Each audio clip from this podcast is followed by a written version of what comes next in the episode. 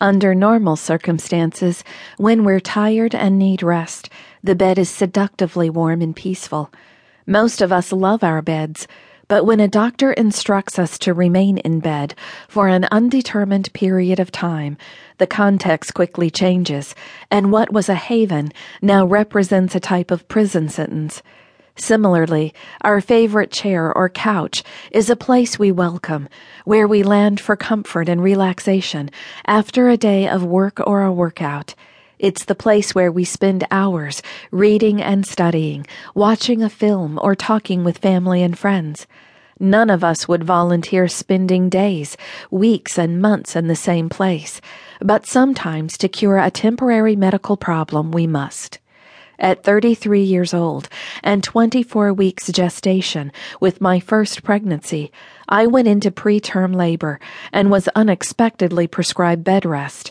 At the time, the concept was foreign to me. I knew nothing about bed rest and its impact on lifestyle, or how it would affect my sense of balance in my body, mind, and spirit during the first moments of being told by my doctor that for the next three months I would have to stay very still in bed, I felt enriched by her special care and spoke clearly in return, I can do that. Dr. Beecham then explained that if the medical problems persisted, I would return to the hospital for the remainder of my pregnancy for monitored bed rest. I shook my head in obedience and with a special type courage spoke three words whatever it takes. My world then changed. I was hit with a shocking new reality, and my idea of a good life suddenly shifted. I wanted more than anything to stay at home in my own bed to do bed rest. Shaking in fear and disbelief that this was happening to me, I determined to do everything I could to secure my precious prenatal health and sanity. This was a first time real life survival test. Fast forward 22 years. I heard the same instructions from an emergency room doctor just after falling from high inside my closet and breaking both heels. Now, as a mother of a mature family with a busy career as a writer and sports psychologist and training incessantly as a triathlete, my world changed once again. Another term of bed rest with slightly more flexibility, the use of a wheelchair was before me. That morning in the emergency room, I shook my head once again, and in response to the attending nurse and doctors, I stated, Yes, I understand immobility. But when they stepped away, my heart sank, the tears flowed, and my whole identity crumbled into many tiny pieces. Shaking in sadness this time, I turned inward, reflecting upon the courage I needed to endure bed rest number one. I would summon my creative and positive spirit. There were so many unfinished writing projects in my current life.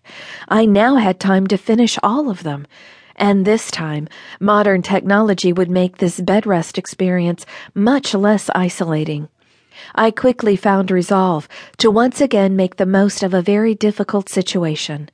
Life has its ways of teaching important lessons, often at just the right moment. There are as many reactions to such an extreme change in lifestyle as there are approaches to enduring it. You are being forced to adapt to a radical change of lifestyle due to unexpected trauma beyond your control. Your initial reaction may be to feel trapped, distressed, and anxious. There may be a hurricane of emotions, and I encourage you to honor every feeling. There is reason to be shocked and overwhelmed, but move forward soon with strength and focus on making the most of bed rest.